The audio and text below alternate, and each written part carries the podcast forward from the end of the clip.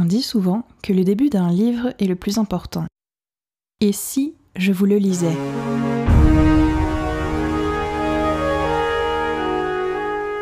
Bienvenue dans ce format chronique du podcast La Première Page où je vous parle de mes lectures du moment.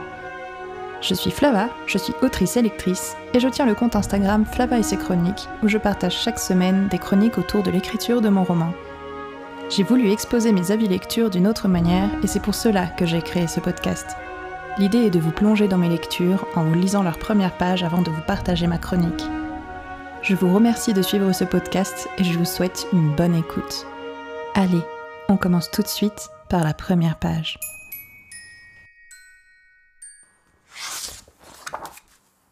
Chapitre 0 Ce qui aurait dû se passer. J'étais un blastocyste autrefois. Un simple magma de cellules accrochées les unes aux autres. Un œuf fécondé. Bien sûr, on a tous connu ce stade à un moment de notre vie, mais j'y ai excellé comme vous n'avez pu le faire. J'ai passé plus de temps dans cette condition qu'en tant que personne. Des centaines d'années de plus en réalité. J'aime encore m'imaginer ainsi, une forme sans forme, frémissante, mûre et pleine de potentiel. Je préserve cette image dans ma tête, et c'est comme si je n'étais pas encore née, comme si nous pouvions laisser les choses se dérouler encore une fois et atteindre une destination différente. Ça mènerait peut-être à un nouveau moi, plus complet. Mais répéter le passé, c'est aussi impossible que voyager plus vite que la lumière et envisager l'arrêt temporaire des fonctions vitales. Ça relève de l'imagination. Ce sont des idées merveilleuses, mais aucune d'elles n'appartiennent au champ des possibles. D'après ce qu'on en sait en tout cas. D'où ces œufs frémissants de potentiel, mes camarades colons et moi-même. Quelle meilleure façon pour ensemencer les étoiles du cadeau de l'humanité. Bienvenue dans ce nouvel épisode où je vous parle aujourd'hui du livre Une colonie de Hugh Howey aux éditions Actes Sud. Qu'est-ce que j'ai adoré vous lire cette première page. J'ai un souvenir incroyable des débuts de ce roman. Et cette première page, aussi scientifique qu'elle puisse sembler, ne l'est pas tant que ça au final. Ça pose un peu les bases du genre. On est dans de la science-fiction. Clairement, on a de la science et de la fiction. Et en plus, le personnage nous dit non mais attendez, il y a des trucs qui sont vraiment fictifs, on peut pas tout faire. Donc on a des règles de base quand même, on reste assez ancré dans les sciences, même si voilà, on peut euh, congeler des blastocystes euh, et les envoyer au fin fond de l'univers, qui, aujourd'hui reste quand même plus de la fiction que de la science, n'est-ce pas?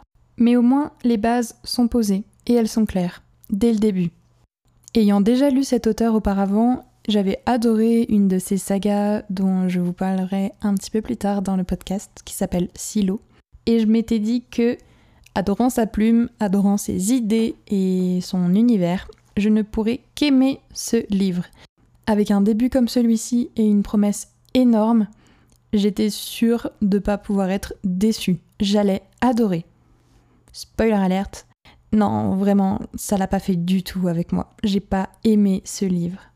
Je vous vois venir, vous allez me dire, mais Flava, c'est la troisième chronique que tu fais en podcast et tu es en train de nous présenter que des livres que tu n'as pas aimés. Alors déjà c'est faux, le tout premier je l'avais adoré, le deuxième j'ai trouvé qu'il y avait un gros potentiel mais moi je suis passée à côté. Et ici c'est pareil, il y a un gros potentiel et moi je ne suis pas passée à côté, j'ai aimé plein de choses dans ce livre, mais je trouve que l'auteur n'a pas tenu sa promesse.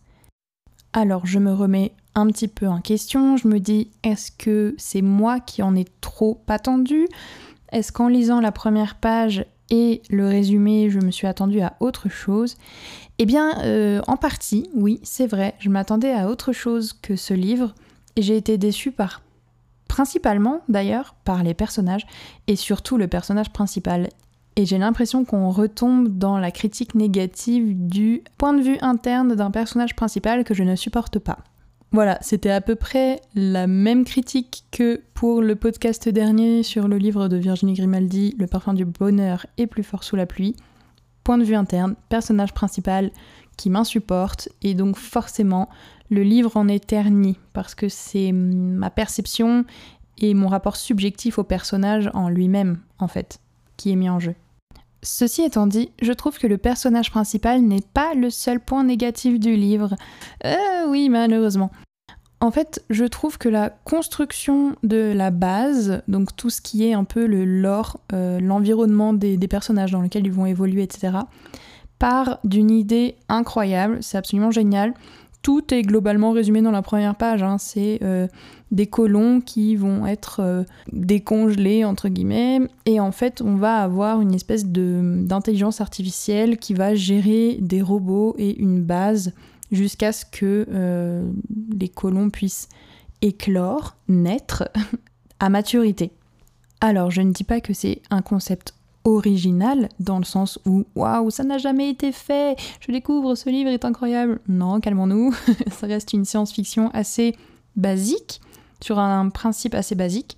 Mais je trouvais quand même ça génial de se dire, ok, en fait là, on va embarquer avec ces colons sur une nouvelle planète et on va voir comment ils vont s'en sortir.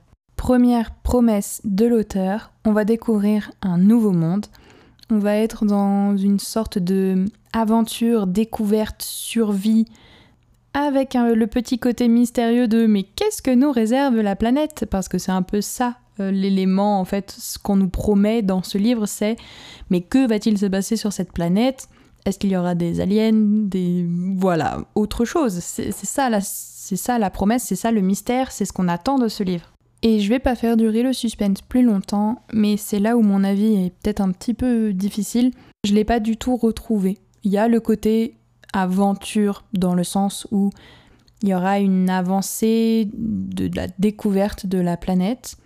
Et encore, euh, c'est pas dès le début, donc euh, dans, le, dans le début du livre, on se trouve vraiment au niveau de la base avec les colons. Donc il y a plein d'interactions entre les personnages qui sont assez intéressantes. Et c'est seulement après une bonne partie du livre déjà qu'on commence à se dire bon, euh, il serait temps d'aller voir ce qui se passe sur cette planète parce que c'est ça la promesse, on veut absolument savoir ce qu'il y a sur cette planète. Et je trouve que ce moment vient beaucoup trop tard par rapport au livre. Alors, petite précision néanmoins, je fais cette chronique alors que j'ai lu ce livre il y a peut-être un an déjà bientôt. Donc j'ai un souvenir un peu vague.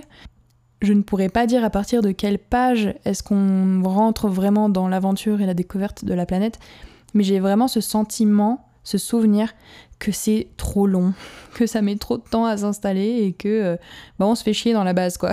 au bout d'un moment, on a envie de partir à l'aventure. Et quand ça arrive, en fin de compte, j'ai l'impression qu'il se passe pas grand chose il n'y a pas énormément d'enjeux. C'est-à-dire que pendant très longtemps, le rythme va être un petit peu lent et toutes les révélations concernant la planète, vraiment j'ai cette sensation et ce souvenir de me dire que tout s'est fait en un claquement de doigts à la fin. Aux trois quarts du livre, l'auteur s'est dit vite, vite, euh, il faut que je fasse les révélations, euh, il faut que j'en dise plus sur euh, ce qui se passe sur cette planète. du coup, certes, il a parsemé des petits indices par-ci, par-là, mais voilà, impossible d'en faire un puzzle entier. Et là, il nous donne euh, les 50 000 dernières pièces restantes pour faire le puzzle et il fait vite, vite, euh, voilà, euh, faites, l'image avec ça et démerdez-vous avec ça, quoi. Donc je trouve ça super dommage, ça rend un petit peu la fin bâclée, même si j'ai adoré contre toute attente le tout dernier chapitre, qui pour moi est le seul chapitre qui justifie l'utilisation du point de vue interne. Tout le reste, ça aurait pu être un point de vue externe parce qu'en fait, c'est vraiment mon, mon avis subjectif, mais j'ai vraiment détesté le personnage principal, je l'ai trouvé chiant, vraiment trop chiant. Et euh, il y a une excuse, on va dire, qui justifie le comportement du perso principal et de tous les autres persos d'ailleurs, c'est que ce sont des ados pas finis. Alors, euh, c'est pas une insulte, hein, c'est que c'est clairement, ils se définissent comme des adolescents pas finis. Ils n'ont pas terminé leur évolution et ils n'ont pas éclos à l'âge mature de 30 ans. Ils se sont réveillés 15 ans plus tôt, donc euh, en plein milieu de l'adolescence, avec leur formation qui n'est pas tout à fait finie. Je vous lirai le résumé, vous, comprendrez peut-être un petit peu plus.